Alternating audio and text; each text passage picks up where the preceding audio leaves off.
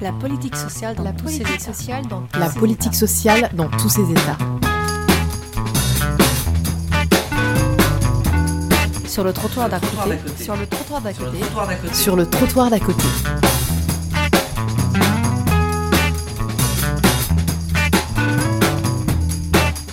Par Jean David Peroz.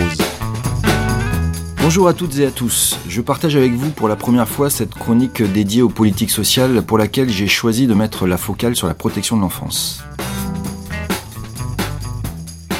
Cette dernière agit en toute discrétion et fort heureusement sur l'ensemble du territoire. Chaque année, pas moins de 280 000 mineurs sont pris en charge, dont 50% sont accueillis dans les 1932 établissements du type maison d'enfants à caractère social, foyers départementaux ou familles d'accueil.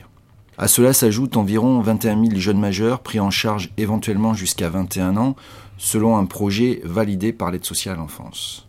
Pour plus de précisions sur ces données, je vous renvoie aux études de la DARES, du ministère de la Santé et des Affaires sociales. Si l'aide sociale à l'enfance et le tribunal pour enfants sont les acteurs principaux de la protection de l'enfance, les partenaires sont nombreux.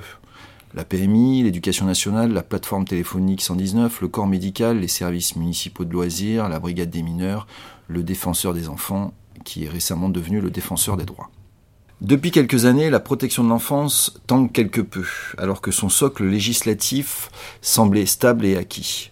Nous verrons dans quelques instants les raisons de ces zones de turbulence, et nous évoquerons surtout les réformes compromises au cours des dernières années. Dans l'immédiat, arrêtons-nous surtout sur la toute dernière définition de la protection de l'enfance, issue de la loi de mars 2016, que nous décrypterons succinctement dans quelques minutes, et sur les paliers législatifs non négligeables. La protection de l'enfance vise, je cite, à garantir la prise en compte des besoins fondamentaux de l'enfant, à soutenir son développement physique, affectif, intellectuel et social, et à préserver sa santé, sa sécurité, sa moralité et son éducation dans le respect de ses droits. En dehors de l'ordonnance de 1945 et des dispositions de 1958 sur le milieu ouvert, plus récemment, deux textes législatifs bordent le droit des enfants. La loi du 10 juillet 89, relative à la prévention des mauvais traitements et la protection de l'enfant. Ce texte, qui est rarement évoqué dans la chronologie des politiques sociales en faveur des mineurs, est pourtant fondateur sur deux aspects. Il introduit dans le droit français la notion de maltraitance, avec une qualification générique « enfant maltraité » qui fera l'objet d'une correction sémantique en 2017, il instaure le service national d'accueil téléphonique de l'enfance en danger, le SNATED, autrement dit le numéro vert 119. Par cette plateforme téléphonique, le législateur a voulu non seulement que les enfants puissent s'auto-signaler, mais aussi que les citoyens soient acteurs et responsables lorsqu'ils sont témoins d'événements inquiétants portés sur un enfant. Tout citoyen se doit d'alerter en cas de maltraitance observée.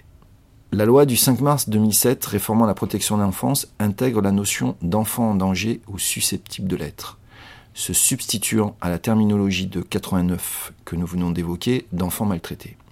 Dorénavant, les deux canaux d'alerte sont la cellule de recueil des informations préoccupantes, la CRIP, conduite par le département. L'IP, l'information préoccupante, est ainsi la démarche rédactionnelle faite pour attirer l'attention des services socio-éducatifs sur la situation d'un ou plusieurs mineurs. Le terme signalement est uniquement dédié à la transmission directement au parquet d'éléments avérés de maltraitance sur un ou plusieurs enfants. Évoquons quelques éléments contextuels de la protection de l'enfance.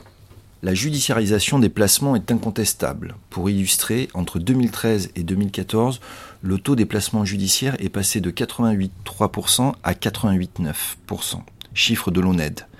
Rappelons que la loi de mars 2007 était censée inverser cette tendance, sinon la réduire. Les finances exsangues des départements en charge de la protection de l'enfance conditionnent ces derniers à des choix arbitraires. Nous en citerons quelques-uns d'ici quelques minutes.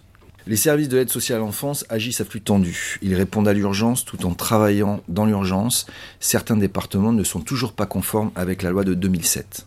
La mesure judiciaire d'investigation éducative, la MJE, s'est substituée à l'investigation et orientation éducative, l'IOE, en 2010, avec des modalités très resserrées sur le fond et la forme.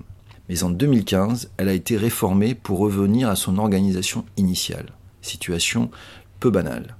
S'il y a bientôt un an, une nouvelle loi est venue compléter l'arsenal législatif, elle dissimule les rétropédalages du gouvernement en place sur le sort des mineurs et de leurs familles. En 2013, le Premier ministre Jean-Marc Ayrault officialise la constitution de 4 groupes de travail devant irriguer le projet de loi sur la famille qui doit améliorer les questions d'adoption, de filiation, de coparentalité et de protection de l'enfance. Mais début 2014, le même Jean-Marc Ayrault annonce que le projet de loi n'est plus d'actualité.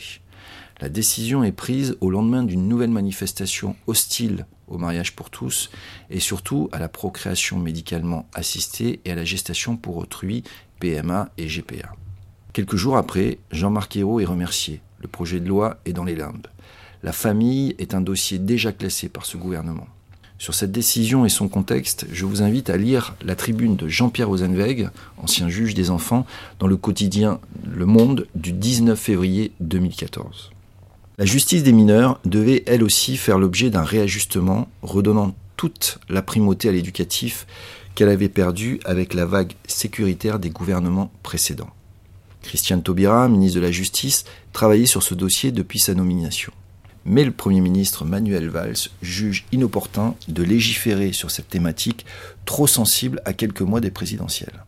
Face à ce recul du gouvernement et à son opposition à la déchéance de nationalité, Christiane Taubira claque la porte et quitte son ministère sur son légendaire vélo. Le successeur de Madame Taubira, Jean-Jacques Urvoas, vient de publier une circulaire édifiante sur la justice des mineurs, rappelant les grands principes et orientations de l'ordonnance de 1945. Enfin, nous ne pouvons faire l'impasse sur l'annonce de la baisse des dotations à l'égard des collectivités territoriales, s'élevant à au moins 10 milliards. C'est peu dire que les départements en charge de la protection de l'enfance subissent de plein fouet cette surprenante décision dont nous ne sommes qu'aux prémices de ses effets. Déjà, des équipes de prévention spécialisées, éducateurs de rue, ont baissé le rideau, faute de subventions, et dans le Nord, des lits d'accueil pour mineurs en danger ont été réduits. Ne soyons pas naïfs, de telles décisions sont aussi à la confluence entre la baisse des dotations et le basculement de plusieurs départements entre les mains du Parti des Républicains. Certains élus s'appuyant sur un tel climat pour amputer quelques budgets à leurs yeux superflus. C'est dans ce contexte qu'apparaît la loi du 14 mars 2016 relative à la protection de l'enfant. D'abord, elle réaffirme et redéfinit le projet pour l'enfant, le fameux PPE. Il faut dire qu'il était en souffrance depuis sa création en 2007. Une majorité de départements n'en faisait pas usage. Le nouveau PPE doit tendre vers un contenu plus homogène. Il doit se recentrer sur les besoins de l'enfant et en faire un outil au service de la sécurisation du parcours des enfants de la protection de l'enfant. Pour les jeunes arrivant à l'âge adulte, un entretien, voire 2 si nécessaire, doit être organisé 1 an avant leur majorité, afin d'évaluer leurs besoins et prévoir leur projet d'accès à l'autonomie, en y associant les institutions gérant les dispositifs de droit commun. L'accompagnement mis en place doit être prolongé de la durée nécessaire pour assurer une aide jusqu'à échéance d'une année scolaire ou universitaire engagée. Troisième point important, la désignation d'un médecin référent protection de l'enfance au sein de chaque département. Enfin, sujet épineux, les tests osseux pour déterminer l'âge des mineurs isolés étrangers sont entérinés, mais uniquement sur décision de l'autorité judiciaire et avec l'accord de l'intéressé. Cette disposition est censée contrer des abus pratiqués par quelques départements. Nous voilà au terme de cette chronique. À l'image d'un récif grignoté par la mer, la protection de l'enfance ne vit-elle pas le même sort, au sens où quelques-unes de ses missions sont reconsidérées, voire rabotées ? Jusqu'où iront les contraintes budgétaires couplées à l'idéologie des présidents des conseils départementaux ? Au regard des premiers séismes que vit la protection de l'enfance, cette dernière ne peut faire l'économie d'une réflexion globale sur son devenir à moyen terme. Élus locaux, travailleurs sociaux et usagers doivent faire partenaire, pour utiliser un terme très tendance, pour non seulement élaborer et être force de proposition sur les actions indispensables à la protection de l'enfance, nous pourrions dire les incontournables. Ce mouvement est à mes yeux indispensable tant le dernier texte de loi semble peu en phase avec les besoins repérés au regard du contexte que nous venons d'évoquer. Justement, quelques mots sur la loi relative à la protection de l'enfant de 2016.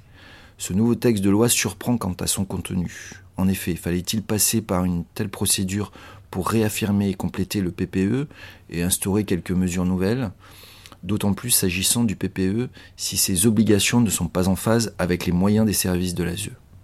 Comment des PPE faiblement rédigés auparavant le seront plus aujourd'hui ?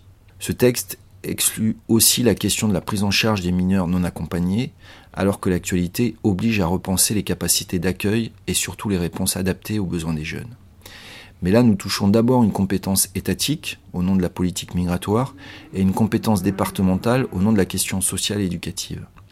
Ce binôme délicat n'est pas encore concluant, et pour cause. L'État est un peu impliqué dans la prise en compte des mineurs non accompagnés. Enfin, ce texte fait l'impasse sur des réponses innovantes et indispensables face à des situations d'entre-deux vécues au quotidien par les professionnels de la protection de l'enfance. Comment répondre à des jeunes relevant du soin et de l'éducatif lorsque l'un a l'ascendant sur l'autre au cœur de la pathologie du jeune ?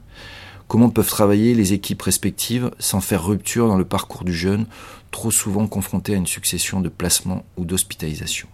Un texte de loi aussi timide prend le risque d'être très vite obsolète, il l'est déjà un peu à mes yeux, sinon snobé par les acteurs, le temps le dira. À bientôt.